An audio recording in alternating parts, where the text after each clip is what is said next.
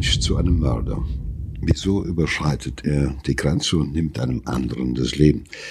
Wir versuchen euch darauf eine Antwort zu geben. Wir, das sind Joe Bausch und Sina Deutsch. In diesem Fall stehen einem jungen Paar aus Franken seine Eltern im Weg. Er tötet Mutter und Vater und lässt ihre Leichen in deren eigenen Haus verschwinden, einbetoniert in der Garage. Dann versucht das Duo auch noch, jeden Verdacht von sich abzulenken mit dilettantischen Auftritten in lokalen Medien. Genau, also Ingo P., äh, das ist der Täter, zusammen mit seiner Frau äh, Stefanie P., die sich äh, Steffi nennt. Ähm, dieses Paar, das äh, die Eltern beziehungsweise die Schwiegereltern äh, umgebracht hat, ähm, geht tatsächlich ins Regionalfernsehen, das ist das ähm, Frankenfernsehen, ähm, um einen Suchaufruf zu starten. Ne? Zitat, also die beiden sitzen auf dem Sofa und, und tun ganz fürchterlich traurig und sagen, äh, und Ingo sagt dann, äh, ich hoffe, irgendjemand von euch kann einen Hinweis auf meine Eltern geben. Wir vermissen sie schmerzlichst die größte Freude, die man uns machen könnte, wäre, dass die beiden durch die Tür kommen. Also wirklich unglaublich. Ne? Er hat sie äh, mit den eigenen Händen umgebracht und ähm, spielt jetzt hier wirklich einen, einen den besorgten Sohn, äh, der appelliert ähm, vor der Fernsehkamera. Also wirklich ein, ein totales äh, äh, Schmierentheater denn ähm, und er ist 25, muss man auch sagen, also noch ziemlich jung. Und ähm, der Fall, der Mordfall war am 14. Dezember 2017 nochmal zur Info. Also ähm, kurz darauf hatten sie diesen denkwürdigen TV-Auftritt. Wie, wie können die sowas machen? Ja. Sie schaffen das offenbar mit tränenerstickter Stimme. Und äh, ich glaube auch, die können das, weil sie wissen, dass die Eltern nicht plötzlich wieder durch die Tür zurückkommen werden. Das ist halt einfach, äh, sie fühlen sich gut, sie haben etwas gemeinsam geschafft. Das Verbrechen zwar, aber es festigt auch natürlich die Verbindung untereinander zwischen Ingo und Steffi. Sie geben sich gegenseitig auch Kraft. Also man muss überlegen, wenn auch nur einer von den beiden wüsste, dass äh, die Eltern wirklich eine Chance hätten oder sowas, dann würde das Schmierentheater wahrscheinlich nicht funktionieren. Aber so ist das sozusagen die Fortsetzung eines für sie so empfundenen genialischen Plans. Und so wahnsinnig das klingen mag, auch ein gemeinsam begangener Mord oder Doppelmord schafft ja auch eine intensive Verbindung. Weil, weil man ein gemeinsames äh, Geheimnis teilt? Man hatte gemeinsam einen Plan, man hat gemeinsam gemordet. Das verbindet ja auch, weil wenn einer auspackt, ist der andere geliefert. Und sie haben es konsequent durchgezogen. Vielleicht hat der eine dem anderen noch, wenn Zweifel aufkamen oder Skrupel aufkamen, versucht, dem die Skrupel zu nehmen. Und das ist, äh, man muss sich das vorstellen, wie so eine Beziehung. Machen wir das jetzt, machen wir das nicht? Und der eine zögert, der andere drängt. Und dann macht man's. Und es schafft ja auch eine gemeinsame Verbindung. Und jetzt müssen sie den Plan fortsetzen, nämlich dafür sorgen, dass dieser Plan, dass dieser Mord unentdeckt bleibt. Warum sie so aberwitzig sind und sich dann auch noch vor die Kamera setzen anstatt zu sagen, wir können nicht öffentlich auftreten, nein, wir sind in Agonie, wir halten es nicht aus. Das zeugt schon von einer ziemlichen Abgebrühtheit. Ja, da, da sprechen wir später nochmal drüber, wie sie, wieso sie auf die Idee kommen, das so zu machen. Ne? Ähm, ähm, ich fange nochmal von vorne an. Also Schneitach, äh, das ist der Ort, in dem die, dieser Fall spielt. Das ist ein ganz kleiner Ort, äh, rund äh, 25 Kilometer nordöstlich von Nürnberg. Also nicht mal 10.000 Einwohner. So ein, so ein gepflegter, äh, netter, kleiner deutscher Ort. So eine, so eine Gartenzaunidylle herrscht da. Und ähm, auch die beiden Ermordeten, also die Eltern von Ingo P., nämlich Elfriede und Peter P. Das ist auch so ein ganz äh, nettes, äh, normales, äh, gutbürgerliches Ehepaar, sage ich mal. Ne? Die haben auch viel im Garten gearbeitet. Das, der Garten ist schön gepflegt. Also wirklich so eine, so eine saubere, idyllische Fassade ähm, hat dieses Haus, hinter dem sich, in dem sich ein, ein grauenvoll blutiges Familiendrama abgespielt hat. Also die Eltern wohnen da und Ingo wohnt auch mit seinen 25 Jahren auch noch bei den Eltern. Und er hat eine neue Freundin, nämlich Stefanie. Und äh, auch die geht in dem Haus ein und aus. Und man, das hört sich sehr schön an, aber die Beziehungen sind doch ein bisschen komplizierter, als es auf den ersten Blick scheint, denn es ist so ein bisschen so eine so eine toxische Dreierbeziehung entstanden zwischen Ingo P., seiner Freundin und der Mutter. Also wie Nachbarn dann später sagen, ist es nämlich so, dass die Mutter war wohl mit dieser äh, Schwiegertochter ins B nicht so ganz äh, einverstanden angeblich. Ähm, die Freundin wiederum, die will den Ingo ganz für sich und kann natürlich gar nicht ertragen, dass die Mutter da auch immer noch, beziehungsweise die fast Schwiegermutter auch noch immer mit rumspringt und sich einmischt. Ähm, das ist ja so ein bisschen klassisch auch, ne? Die, die Schwiegermutter. Ähm, ja, Mann. Wobei wir gar nicht wissen, ob wie, inwieweit sie wirklich sich ein, sich eingemischt hat oder, oder so war. Ne? Aber es kann natürlich sein, dass sie auch ihren Sohn, wenn der auch noch so damit gewohnt hat, auch nicht so ganz loslassen konnte. Ne? Ja, gut. Normalerweise lassen, sage ich mal, gesunde Mütter oder Mütter in gesunden äh, Mutter-Sohn-Beziehungen verstehen das, ihre Söhne loszulassen. Aber wenn es eine übersteigerte schon fast pathologisch anmutende Mutter-Kind-Beziehung gibt, dann kann das natürlich zum Problem werden, wenn die neue Frau auftaucht und äh, äh, da muss Ingo P. erstmal so einen Spagat machen. Auf der einen Seite, dieser mit 25 Jahren lebt er in dieser Idylle und es ist ja auch sehr komfortabel und er wird umhegt und umsorgt. Und auf der anderen Seite will er die ersten Schritte in eine eigene Beziehung machen und äh, er muss also den Ansprüchen seiner Mutter genügen und auch den Erwartungen seiner, seiner Steffi. Die muss er auch bedienen. Und ähm, irgendwann kommt zu der Anspruch natürlich, hey, guck dich mal an, du bist 25, äh, du bist stark, du bist eine eigene Person. Und äh, gerade wenn Liebe in Frage gestellt wird, wenn Beziehungen in Frage gestellt werden von zukünftigen Schwiegereltern oder von den Müttern von Partnern, dann kommt es ja äh, zu so einer Entscheidungssituation. Die oder ich. Du musst dich irgendwie entscheiden, minder.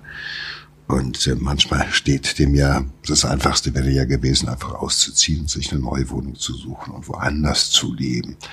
Aber viele wollen den Komfort, die Bequemlichkeit, das, was sich damit verbindet, wenn man in so einem angenehmen Elternhaus groß geworden ist. Der Gedanke da irgendwie so ganz allein und woanders neu ist alles ein bisschen schwierig und da kommt man auf die seltsamsten Gedanken. Also man möchte das Haus behalten, aber man möchte, dass die Eltern weg sind. Das wäre doch schön. Und die ziehen halt nicht freiwillig aus und sagen, du, wir haben das gesehen, das ist schön für euch.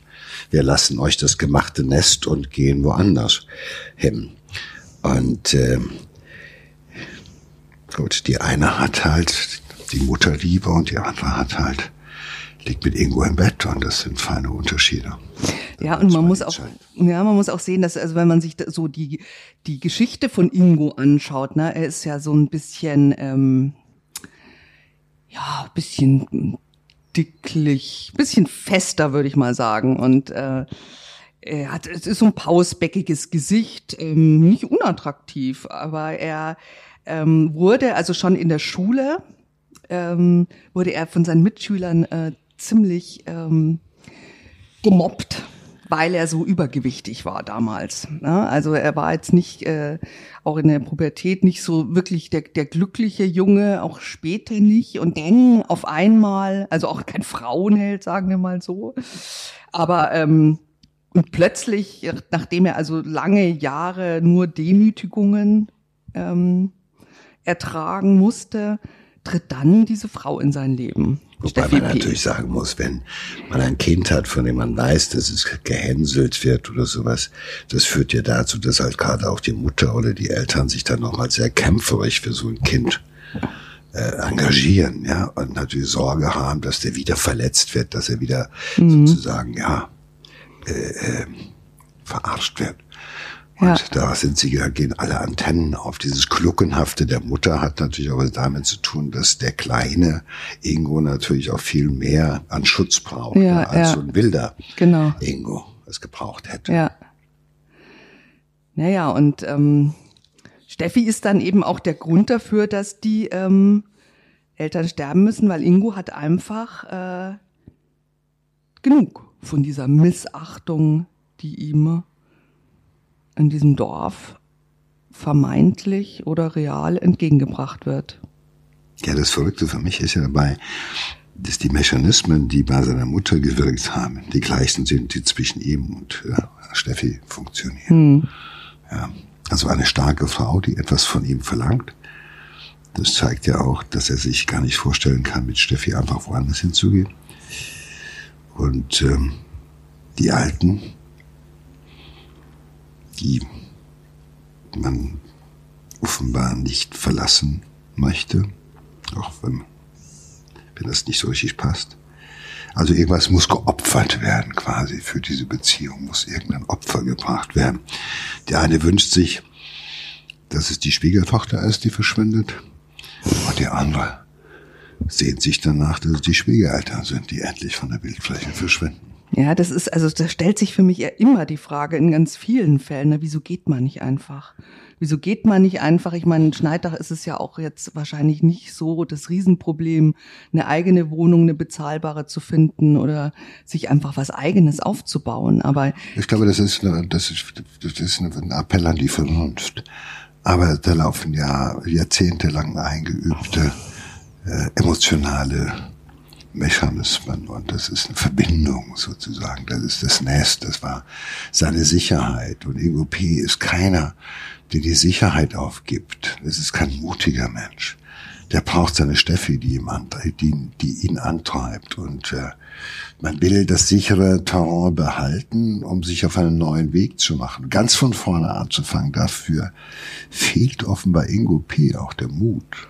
Ja, aber der Mut, den Mut hat er, wirklich seine Eltern umzubringen. Also ich meine, das ist doch ja, nochmal in der Abwägung, in der Abwägung, das, was ihn mehr erschrecken konnte, war das wahrscheinlich äh, das Einfachere, weil da natürlich auch ein Feindbild gewachsen ist. Diese Mutter wurde dann und die Eltern, die halt gegen Steffi äh, waren, die haben sich natürlich sozusagen als als äh, als Feindbild angeboten. Also die mussten, die verlässt man nicht und bleibt in einer guten, gesunden, distanzierten Beziehung, sondern die müssen weg, weil die sind dagegen die werden immer dagegen sein.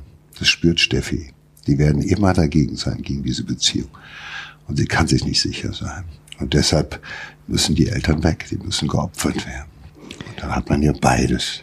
Und wenn das erstmal in die Denke kommt, wenn das erstmal in deinem Gehirn Platz gegriffen hat und wenn das von einem immer wieder auch unterstützt wird und immer wieder neu äh, ausbaldowert wird, dann ist das plötzlich der naheliegendste Gedanke. Was uns allen ganz fremd erscheint, ist dann auf einmal der naheliegendste Gedanke, die naheliegendste Lösung aller Probleme. Mit einem Schlag ist man alle Probleme los. Das ist doch eine gute Idee. Ja, sie hat wohl tatsächlich so eine Bedingung gestellt, ne, dass die Eltern, die müssen einfach weg für immer. Und nur dann kann auch ihre äh, Beziehung funktionieren. Ja, und sie werden halt ihrer, ihrer Liebe geopfert. Mhm. So muss man das. Und es ist ja ein Muttersöhnchen. Ingo P. hat immer das gemacht, wusste immer, also die Mutter hat ihm immer gesagt, wie das Leben geht, wie es richtig ist und war auch immer sein emotionaler Anker und hat ihm das ohnehin angeschlagene Selbstbewusstsein wieder gepampert und gepudert. Und jetzt kommt diese Steffi und die Steffi hat neue, bessere Argumente für einen 25-Jährigen als nur auf Mamas Schoß zu sitzen. Und jetzt wird verlangt, die oder ich. Und Ingo ist keiner, der sagt, hey Steffi, du tickst doch nicht mehr ganz sauber. Also wenn du sowas von mir verlangst, verschwinde. Ich suche mir eine Frau, die vernünftiger ist, die nicht erwartet, sowas erwartet. Aber er ist halt ein hochmanip, ein hochsuggestibler Mensch, der leicht zu packen ist, offenbar. Den man auf so ein, auf so ein Pferd setzen kann, der so eine Sache überhaupt, überhaupt weiterdenkt. Stell dir mal vor, es kommt jemand zu dir und sagt, hey, deine Eltern haben ein tolles Haus und äh, mögen mich zwar nicht, aber du mach die kaputt, mach die tot und dann wohnen wir doch hier, ist doch alles schön, ja. ja. Äh, äh, das würdest du sagen, jeder normale Mensch würde sich sofort trennen, aber irgendwo P kommt in diesen Sog hinein, dass er darüber nachdenkt und die Ablösung von der starken Mutter, welche Rolle der Vater spielt, das wissen wir gar nicht so ganz genau, aber wahrscheinlich auch nicht gerade der stärkste Typ, vermute ich mal. Ja, und dann ist für ihn auf einmal, hey, da ist die Lösung und da ist eine starke Frau wieder an seiner Seite, die ihm suggeriert, das ist das Richtige und ich helfe dir dabei. Ich lasse dich dabei nicht allein. Und das nimmt quasi auch nochmal eine erotisch-sexuelle Komponente ein. Das ist sozusagen, das ist wie ein Vorspiel. Alles, was da passiert ist, das Vorspiel zu einem Doppelmord. Ja. Ja, und ähm, sie ähm, setzen dann ihren Plan auch in, äh, in die Tat um. Und zwar hat das äh, junge Paar der Mutter Muffins gebacken, gemeinsam. Und diese Muffins haben sie mit Rizinussamen vergiftet. Elfriede P. isst davon. Sie bekommt da starken Durchfall und äh, übergibt sich, erbricht sich natürlich, aber sie überlebt. Also der erste Mordanschlag ist schon mal ähm, misslungen. Aber die beiden geben nicht auf und äh, wenige Wochen später kommt ein neuer Giftanschlag. Das ist nicht hundertprozentig bewiesen, aber höchstwahrscheinlich war es so, dass Ingo und Steffi der Mutter ein so ein industrielles Lösungsmittel, also so äh, GBH oder sowas in den, in den Kaffee, also sowas wir unter K.O.-Tropfen auch mhm. verstehen, was, was du, wenn ja in jedem, gibt's ja in ganz vielen äh, Varianten, kann man ja im Baumarkt ähm, Lösungsmittel kaufen. Ähm, das mischen sie ihr in den Kaffee. Aber ähm, die Mutter bemerkt diesmal, dass das so ähm, sehr streng schmeckt und ganz anders schmeckt als der Kaffee sonst. Und äh, sie nimmt nur ein paar Schlucke und lässt die Tasse dann stehen und damit ähm, hat sie wieder ihr Leben gerettet und ist ihrem Sohn und, und damit äh, dem Tod wieder um Haaresbreite äh, Breite, ähm, entkommen. Also diese Mordversuche kann man dann vor Gericht im Duo nicht hundertprozentig nachweisen. Fakt ist aber, dass die beiden ähm, das sieht man ja dann im Browserverlauf, also im Internet mehrfach nach giftigen Substanzen gesucht hat und äh, gegoogelt hat, wie man denn jemanden ähm, vergiften kann. Ja, das zeigt aber auch, also diese Karte, die Intention, das zu vergiften. Ja, der Giftmord ist ja gemein. klassisch weiblich. Nein, das, das zeigt hier klassisch weiblich, sagt man, aber wir wissen äh, mittlerweile, dass Männer genauso oft mit Gift gemordet haben. Wahrscheinlich, das ist also auch so eine Behauptung. Gift ist so eine Frauensache, weil die so schwach sind sind und an die war hinter 40 zu Gift. Denkt man immer, so ja, genau. Die. Seit Hildegard von Bingen kennen die sich halt aus mit dem Zeug oder sowas. Nein, das ist, äh, so weiß man heute, Früher mag das anders gewesen sein, aber heute ist es so, dass halt Männer genauso oft mit Gift wahrscheinlich Morden oder Mordversuche unternehmen wie Frauen. Aber es ist natürlich, es hat schon fast äh, was an der griechischen Tragödie, dass eine Frau sozusagen versucht, eine andere Frau mit Gift umzubringen und die alte ist offenbar resistent, also die ist gewappnet, der Rizinussamen das überlebt sie wahrscheinlich, was nicht ausreichend dosiert, weil Rizinussamen ist sehr giftig. Auf der anderen Seite das Lösungsmittel, das riecht sie, das schmeckt sie. Vielleicht ist sie auch langsam so ein bisschen irgendwie unsicher, weil sie sagt, hey.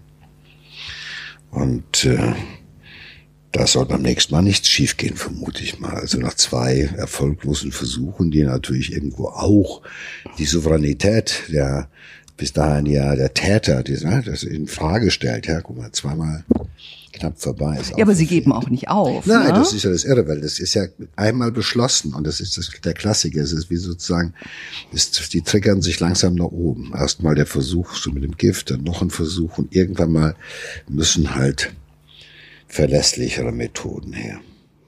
Genau, und ähm, das haben sie jetzt geplant und ähm, der, diese jetzt soll beim dritten Mal quasi soll nichts mehr schiefgehen. Und zwar ist das äh, kurz vor Weihnachten, am äh, 13. Dezember 2017 setzen sie den Plan dann in die Tat um. Also eine sehr besinnliche Zeit. Weihnachten steht vor der Tür. Und äh, in der Nacht tritt Ingo P. mit dem Zimmermannshammer in der Hand ans Bett der Eltern. In diesem Bett liegt die 66-jährige Mutter. Sie schläft tief und fest, ahnt natürlich überhaupt nicht, was ihr geliebter Sohn vorhat und der drischt auf seine Mutter los. Der Rechtsmediziner ähm, sagt vor Gericht, dass Ingo P. mindestens zwölfmal präzise mit dem Hammer auf den Schädel eingeschlagen hat. Friede P. hat natürlich keine Chance und ist sofort tot. Der Vater kommt hinzu, aufgeschreckt von dem, was da im Schlafzimmer vor sich geht. Äh, Ingo P. verfolgt seinen Vater quer durch das Haus, bis er es schafft, auch ihn am Kopf zu treffen. Und Peter P. stirbt unter dem Esstisch der Familie. Also da ist jemand ja mit ganz großen Vernichtungswillen unterwegs gewesen, muss man sagen. Ne? Also zwölf Schläge auf den Schädel mit dem Zimmermannshammer. Das ist ja übertöten. Auf dem übertöten. Schädel seiner, es ist natürlich auch was ganz anderes als so Schädel Gift, der Mutter. Ne? also so eine Hammer in die Hand naja, zu nehmen und den auf, auf einen, einen Menschen. Ja, also dieser, dieser Schädel war Matsche, um das mal lapidar auszudrücken. Zwölf Schläge mit dem Zimmermannshammer auf einen Schädel, das ähm, sieht furchtbar aus. Also da muss man auch den Mut haben, weiter zuzuschlagen, halt beim zweiten Mal. Das ist dann irgendwie wie in einem Rausch passiert. Sozusagen geht die Alte muss jetzt kaputt gehen. Ich will sie jetzt umbringen. Ja, aber auch hier nicht irgendwie ein, ein, in eine Auseinandersetzung, nein, sondern er sucht sich den Moment, wo die, wo die Mutter wehrlos klar, und ruhig, sie sollen auch nichts mehr sagen wahrscheinlich, ne, die wo die übermächtige in, in Mutter, diese übermächtige Mutter wäre er stehend nicht mit dem Zimmermannshammer entgegengetreten. Ne? Ja. Also da hat er gewartet, bis sie arglos im Tiefschlaf war und schlägt zu. Und er schlägt so oft zu, äh, dass der ganze Druck wird darin deutlich, also in der Zahl der Schläge, dieser Vernichtungswille, aber auch diesmal sicher zu gehen. Und der Vater wird wach und auch daher ist ja seltsam, der Vater ist ja eigentlich der Stärkere. Warum fängt er mit der Mutter an und nicht mit dem eigentlich körperlich stärkeren Vater? Weil die Mutter Egal, vielleicht einfach das Ziel die war. Die Mutter war das erste Ziel. Das war die halt, die mhm. im, im Ranking der Opfer ganz weit ja. oben stand.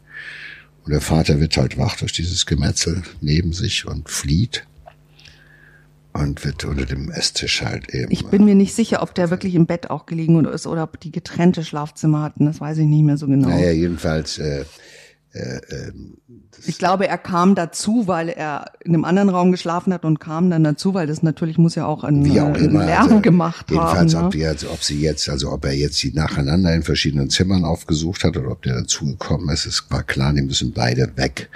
Die Mutter als die Haupt äh, das die größte Feindin sozusagen in der Wahrnehmung der Täter und der Vater also als, als zusätzlicher Kollateralschaden, der muss halt auch weg. Wenn man schon mal mordet, muss der auch weg. Ja, und vor allem, der würde ja sonst auch immer in einem Haus noch weiter wohnen. Ja, ja das, dann da. Das geht ja der hier schon auch, hat auch schon auch so ein bisschen einen Habgier-Aspekt, aber das, da absolut. kommen wir später noch dazu. Ja, absolut. Und der Hammer ist natürlich auch, das ist ja der Hammer also allein das Tatwerkzeug ja. Äh, ist ja schon was sehr Martialisches, mhm. was sehr Archaisches. Also na, ich äh, befreie mich mit einem, ja, hammermäßig sozusagen. Und äh, da will man auf Nummer sicher gehen. Und, äh, und äh, er will sie, er will auch offenbar, dass diese Frau nie wieder was sagt, nie wieder was moniert, nie wieder irgendwo ihren Mund öffnen kann. Ja, also da steckt auch dieses, ich bringe dich für immer zum Schweigen. Es gibt keine Einrede, ich will nichts von dir hören, nichts Böses über Steffi, keine kritischen Betrachtungen zu nichts mehr. Jetzt Schluss, aus, Ende. Ja, also die beiden, die Eltern liegen tot im Haus. Und genau das ist jetzt so der Moment, jetzt soll das neue Leben von Ingo P. beginnen. Aber zuerst müssen, müssen natürlich die Leichen verschwinden. Also äh, Ingo stopft den Toten Müllsäcke in die Münder und äh, wickelt die Körper mit Folie ein, fixiert ähm, das dann noch mit Klebeband und auf dem findet die Polizei dann später auch einen Fingerabdruck von ihm. Ingo P. mauert die Leichen seiner Eltern in der Wand der elterlichen Garage ein. Und damit keine Körperflüssigkeiten austreten, sind die Leichen auch noch, äh, legt er sie in Salz ein. Ach so, damit das Salz sozusagen die Feuchtigkeit einzieht. Genau, genau. Mhm.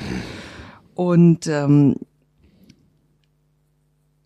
auch das Reisegepäck der Eltern, weil so die, die, die Legende, die sich ausdenken, ist ja, die Eltern sind verreist, ja, um zu erklären, warum die da nicht mehr wohnen. Und dieses, dieses ganze Reise, also sie packen tatsächlich noch äh, Taschen mit äh, Sachen der Eltern ähm, und zementieren also dieses vermeintliche Reisegepäck auch noch ein in eine Montagegrube im Boden. Ähm, da findet man später auch noch Kleidungsstücke, eine Matratze, also die Matratze aus dem Schlafzimmer und äh, die Tatwaffe, den Zimmermanns, Zimmermannshammer. Also das ist jetzt alles eingemauert. Das heißt, die viele Beweise sind beseitigt, aber natürlich noch nicht alle, weil man kann sich vorstellen, dass das auch eine ziemlich blutige Angelegenheit war mit so einem Hammer. Ne? Äh, das heißt, äh, am, am Abend noch, am selben Tatabend recherchieren Ingo und äh, Stefanie P. auf einer Internetseite wieder, wie man Blutflecken am gründlichsten entfernen kann. Weil das äh, soll natürlich, da soll nichts schief gehen. Und äh, die Polizei und die Öffentlichkeit bekommen dann äh, diese Lüge aufgetischt. Auch das sagt er bei seinem Auftritt im, im Frankenfernsehen, ähm, sagt Ingo P., also ähm, die Eltern hatten davon gesprochen, dass sie zu Verwandten und Bekannten reisen wollen, aber Zitat, dann sind sie abgereist, das haben wir aber nicht mitbekommen. Also auch ein bisschen seltsam, wenn man nicht mitbekommt, dass die Eltern, die im selben Haus äh, wohnen, dass die sich auch, also unvorstellbar, dass die einfach auch abreisen, ohne den beiden, die ja auch ständig in dem Haus sind. Die sind ja nie woanders. Aber ähm, ja gut, Tschüss zu sagen, das ist natürlich. Ähm, das war wahrscheinlich das Erste, womit sie sich auch verdächtig gemacht haben. Aber gut, sie wollten halt nicht irgendwo sagen, die sind um äh, 11 Uhr abends ins Auto gestiegen oder morgens um 6 Uhr losgefahren, sondern äh, sie wollten es halt möglichst vage halten, um keine Hinweise für eine eventuelle Fahndung geben zu müssen oder zu wollen. Ja, sie machen das schon, ähm, wenn man sich das anschaut, das ist schon überzeugend, wie sie das machen. Also dafür, dass sie ja äh, keine Schauspieler sind, ähm, haben sie sich, bringen sie das schon ganz gut rüber. Ja gut, sie haben, hatten einen Plan und an den halten sie sich und versuchen halt eher das Ganze generalstabsmäßig und relativ, also das Nachtatverhalten äh, zeigt ja auch, dass sie doch äh, ziemlich skrupellos unterwegs sind. Ja, also beziehungsweise das zeigt, dass sie sich doch äh, vorweg schon über viele, viele Stunden Gedanken gemacht haben, wie man das am besten inszenieren könnte. Ja, er hat halt diese starke Partnerin, die ihm so viel Kraft gegeben hat für die Ausführung der Tat. Ähm, die gibt ihm natürlich auch Kraft, wenn er da auf dem Sofa sitzt äh, vor der Fernsehkamera, ne? Ja klar, ich glaube schon. Die äh, haben sich unterstützt dabei. Das ist ja bei vielen Pärchen, die zusammen morden, so dass da immer jemand ist, der sozusagen eine stärkeren Part übernimmt. Und es gibt den, der eher äh, manipuliert wird, den man antreiben muss, dem, dessen äh, Skrupel man ähm, äh, nehmen muss. Also so ein äh, Pärchen, das wissen wir nicht erst seit Bonnie und Clyde, hat ja so eine innere Dynamik auch unter diesen Tätern, die halt sich gegenseitig antreiben und manchmal äh, es ist sogar die Frau, die halt es versteht, den Kerl zu Sachen zu bringen, die er eigentlich so vielleicht gar nicht gemacht hätte. Ja, ich kann mir vorstellen, dass er auch einfach denkt, so ja, jetzt habe ich das geschafft, jetzt schaffe ich irgendwie alles. Ja, die haben das Gefühl gehabt, wenn erstmal die Mutter tot ist, der Rest ist dann sozusagen, das äh, sind, ähm, das vergleichsweise einfach zu lösen. Und äh, ich habe mich befreit und ich ja. bin diese Gängelung los und ab morgen beginnt mein Leben und wir gemeinsam, wir gemeinsam haben uns sozusagen äh, wie in äh, in einer blutigen Hochzeitsnacht bestätigt, dass wir zusammengehören und dass wir alles schaffen und alles können. Die beiden melden die Eltern dann auch bei der Polizei äh, als vermisst und äh, eröffnen ein Spendenkonto.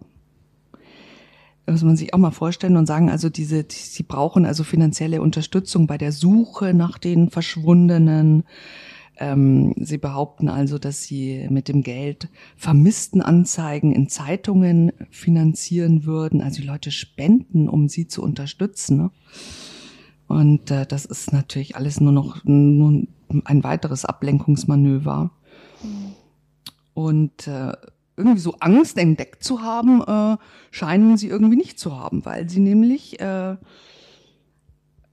einen Tag, nachdem sie die Eltern als vermisst gemeldet haben, am 29. Dezember, zwei Wochen nachdem sie das Leben der Eltern ausgelöscht haben, heiraten die beiden was ich sagte, das war eine blutige, es war ein blutiges äh, Hochzeitsritual, was dem Ganzen vorangegangen ist. Und das wundert mich nicht, dass sie jetzt auch heiraten, weil sie haben sich sozusagen ihrer gegenseitigen Liebe versichert und äh, bedingungslos alles getan.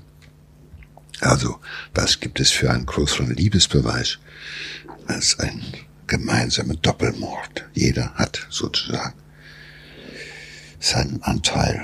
Und ja. es verbindet dich für immer, weil Mord verjährt nicht, wenn irgendwann. Ja, diese blut, blutige das, Hochzeitsnacht, das gefällt mir sehr gut, was du da ja, gesagt hast. Ja, finde ich gut. Das ist mir ich meine, man würde doch ein normaler Mensch würde doch auch, wenn die Eltern vermisst sind und man macht sich fürchterlich Sorgen. Ähm, es ist jetzt keine Hochzeit, die jetzt ewig geplant war oder so, sondern sie gehen halt aufs Standesamt äh, relativ sehr, sehr, sehr, sehr klein. Da würde man doch auch eigentlich warten wenn man gerade ganz besorgt ist, wo die Eltern bis sie wieder zurückkommen und dann bis sie zurückkommen, äh, ne, heiratet man noch nicht Aber einfach. wenn man sich natürlich in gemeinsamer Verzweiflung im Fernsehen darstellt, kann das natürlich auch ein Gestus sein, sich dann halt gegenseitig Kraft zu geben und Stärke. Es wusste ja keiner, dass es ein ganz anderes Ritual gewesen ist, was die beiden verbunden hat, nämlich von Anfang an ja. morden zu wollen und es dann gemeinsam umgesetzt zu haben. Und das ist klar. Ich glaube, Steffi hat gesagt, so, jetzt ist der Weg frei. Jetzt heiratest du mich. Alle, die dagegen waren oder dagegen hätten sein können, sind tot. Es gibt jetzt keinen Hinderungsgrund mehr. Und es ist auch eine Art, sich gegenseitig etwas zu versichern. Nicht nur ewige Treue und ewige Liebe, sondern auch das ewige Schweigen. Und sie machen noch etwas.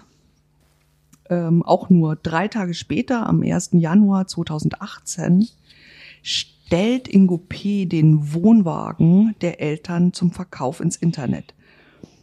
Ähm, also auch ohne offensichtliche Not. Ne? Das ist also, wie, wie, wie wir schon gesagt haben, es ist ein gut bürgerlicher Haushalt, da ist äh, ein schönes Haus mit Garten, also da ist äh, keine finanzielle Not da und trotzdem verkauft er, während die Eltern ja angeblich noch vermisst irgendwo unterwegs sind, ähm, will er den Wohnwagen verkaufen und zu Geld machen.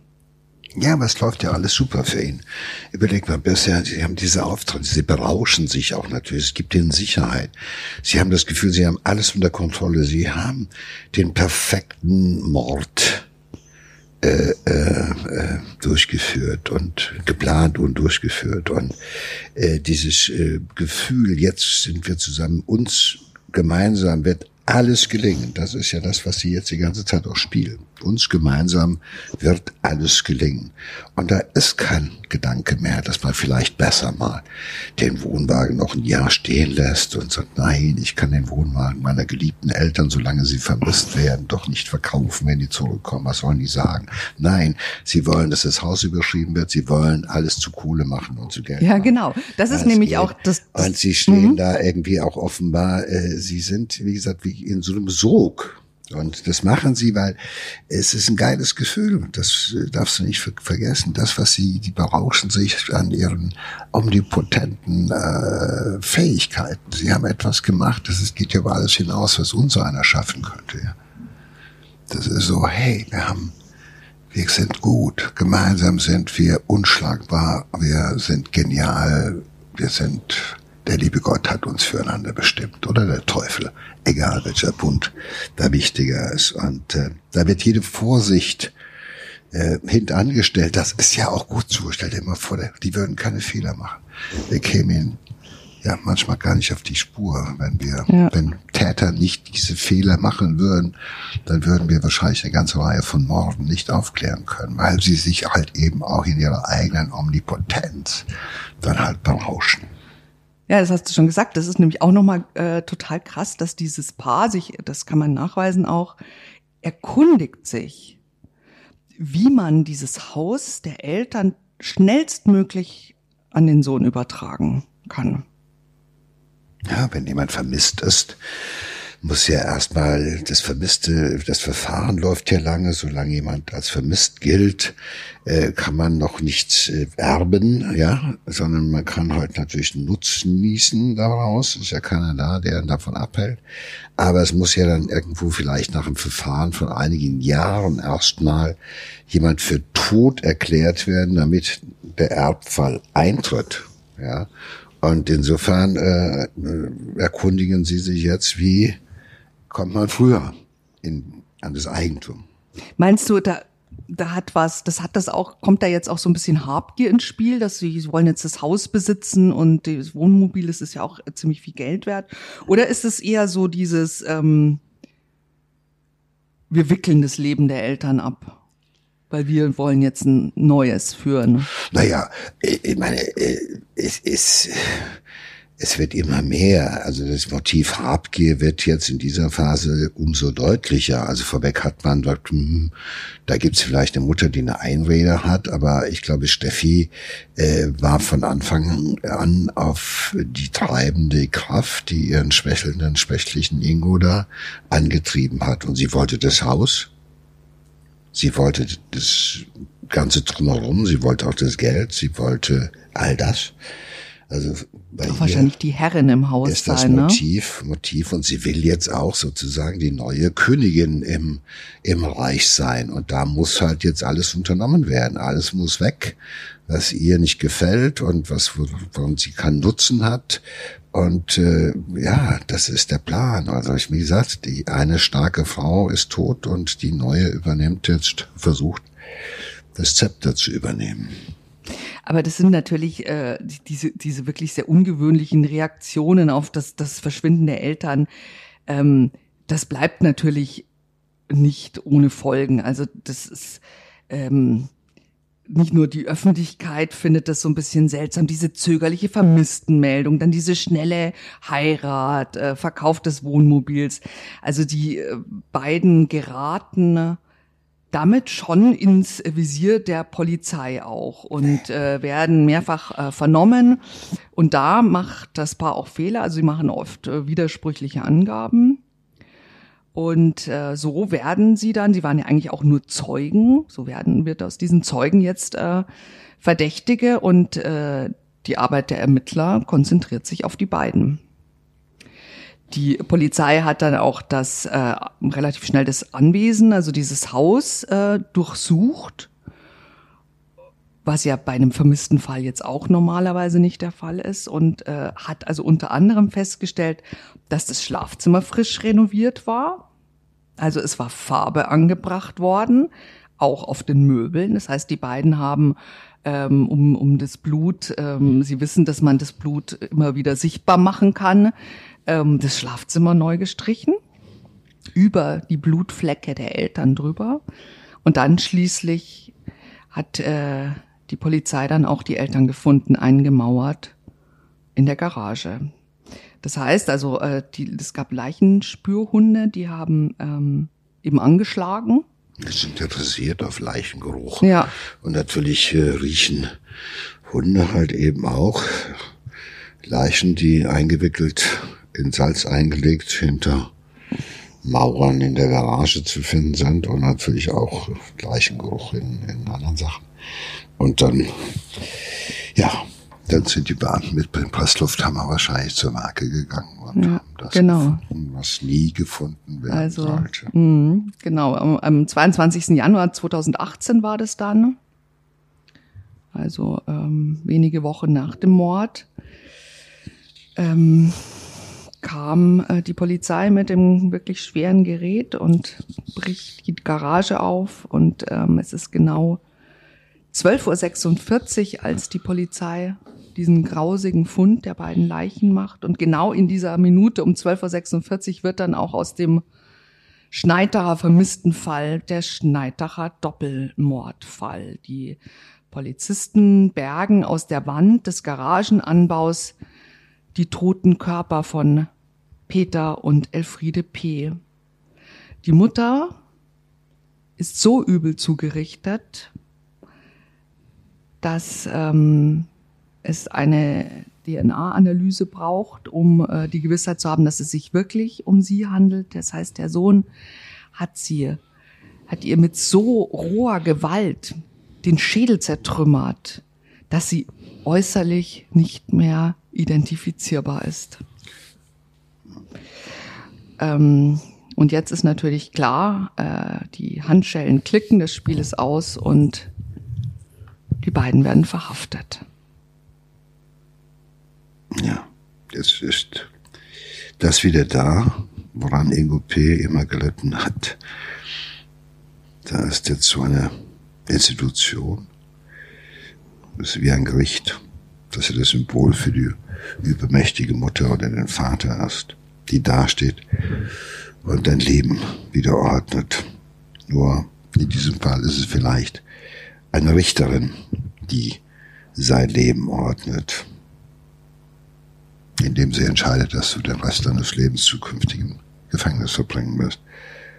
Aber für Ingo ist es normal, dass Frauen über ihn sozusagen entscheiden, für ihn entscheiden. Und früher oder später musste das so kommen. Denn so gut, wie er sich das vorgestellt hat, ist er halt doch nicht. Auch als Mörder ist er in gewisser Weise ein Versager. Ja, die beiden äh, kommen in Untersuchungshaft, bleiben da auch ein Jahr. Dann beginnt der Prozess vor dem äh, Landgericht äh, Nürnberg-Fürth im äh, Sitzungssaal 600. Ähm, sind äh, auch unzählige Pressevertreter auf der Jagd nach den besten Bildern von Stefanie und Ingo P. Also die Medien, die sie ja so äh, dilettantisch, sage ich mal, äh, versucht haben äh, zu benutzen, um, um ihren, äh, ihre Tat zu verschleiern. Genau diese Medien richten sich jetzt gegen sie und verfolgen äh, jeden der Schritte. Und es ist natürlich auch ein Prozess, der die Menschen bewegt. Ja. Und alle fragen sich, äh, wie, wie, wie wird die, die Taktik der Angeklagten und ihrer Verteidiger aussehen? Ähm, es kommen elf Sachverständige zu Wort, über 60 Zeugen, aber die Taktik der Angeklagten ist Schweigen. Denn das Duo, das äh, im Fernsehen noch so viel erzählt hat über, äh, über die Eltern und das Verschwinden, die verstummen vor Gericht. Also die ganzen zwei Wochen, die bis zum Urteil verhandelt wurde, haben die beiden kein Wort gesagt. Weder zu den Anschuldigungen oder zum Leichenfund. Nichts. Es kann ja sein, dass die Anwälte ihn dazu geraten haben, also zu schweigen. Das weiß ich nicht. Äh, äh, aber äh, auf der anderen Seite, äh, was sollen sie alles machen als schweigen? Wenn sie aussagen, laufen sie Gefahr, sich gegenseitig beschuldigen zu müssen. Und äh, deshalb war wahrscheinlich die bessere Taktik zu schweigen. Auf der anderen Seite, es ist ja auch, Ingo P. hat nie groß geredet. Geredet hat er mit Steffi über das, was er möchte. Steffi hat ihm gesagt, was sie möchte und wie ihr gemeinsames Leben aussehen konnte. Und äh, die Frage ist, ob man da jetzt sitzt und als Ingo und sagt, hat sich das alles gelohnt? Für was war es gut? Die Träume sind zerplatzt. Und hat sich diese Verbindung gelohnt? Hat deine Mutter nicht recht gehabt? Indem sie vor Steffi gewarnt hat oder sowas. Und das sind ja alles Gedanken, die dir in solchen Wochen des Prozesses natürlich spätestens dann durch den Kopf gehen müssen, weil dann ist halt die Messe gelesen, die Wahrheit liegt auf dem Tisch und äh, sie wird dir dauernd äh, vorgehalten. Du hörst den Gutachtern zu, du hörst den Zeugen zu und jeder hat ja Wahrnehmungen von dir. Wahrnehmungen, über die du vielleicht selbst überrascht bist, was die gesehen haben, was du gar nicht geahnt hast, dass sie es gesehen haben. Und Gutachter zerpflücken deine Persönlichkeit, ja, deine Selbstzweifel, dein selbst, dein, dein angekratztes Selbstbewusstsein. Äh, du hörst wieder die Geschichten vom kleinen dicken Ingo, der gehänselt wurde und ja, von der Mutter.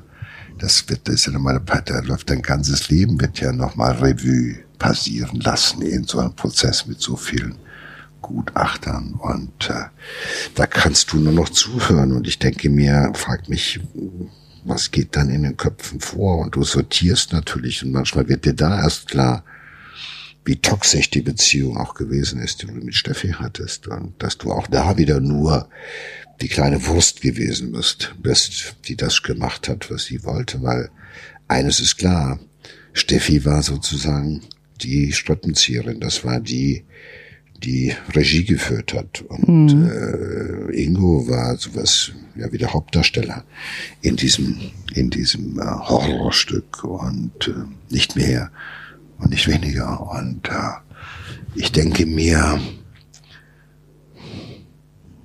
was sollen sie sagen? Es wird alles gesagt und es wird vor allen Dingen deutlicher gesagt, als irgendjemand sagen könnte. Das ist im Endeffekt eine Kombination aus äh, äh,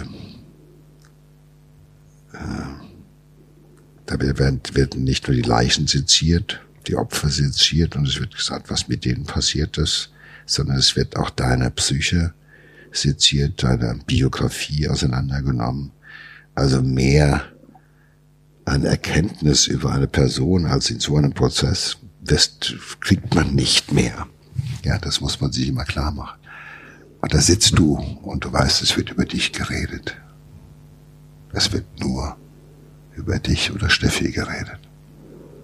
Aber von Spezialisten, von Fachleuten, die das nüchtern betrachten und mit den passenden Worten kommentieren. Und das kann, glaube ich, ganz schön vernichtend sein. Ja, es ist ein reiner Indizienprozess. Also es gibt ja, äh, wie wir gesagt haben, es gibt kein Geständnis. Ähm, allerdings ist klar, ähm, Urteil für Ingo P. lautet lebenslänglich. Ähm, Stephanie P., die war zwar jetzt bei der Tötung der Schwiegereltern nicht direkt dabei, aber sie wird als Anstifterin verurteilt, weil das Gericht ist überzeugt, dass sie ähm, ihren Partner zu dem Doppelmord getrieben hat aus niederen Beweggründen. Und auch Ingo P. hat laut Gericht aus äh, niederen Beweggründen gehandelt und aus Heimtücke, also ein Mordmerkmal, weil seine Mutter eben geschlafen hat, als er begonnen hat, sie mit dem Hammer zu erschlagen.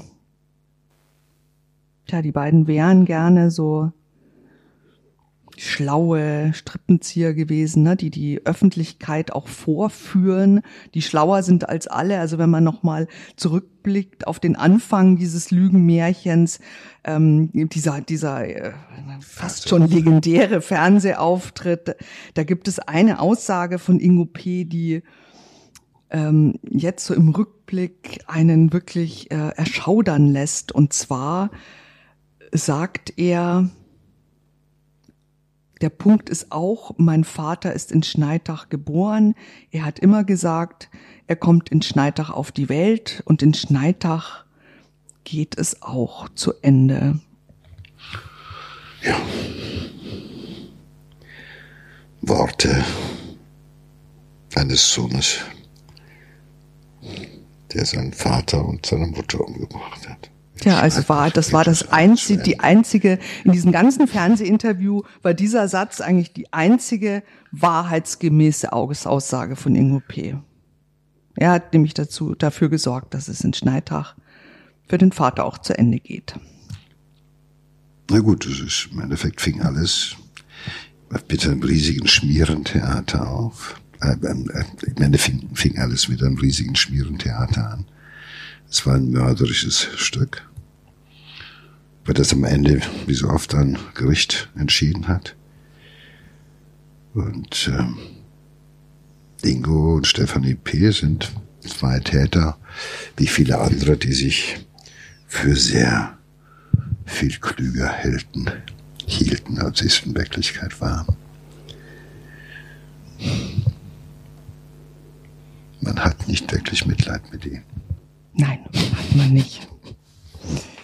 Danke dir, Joe. Danke, Sina.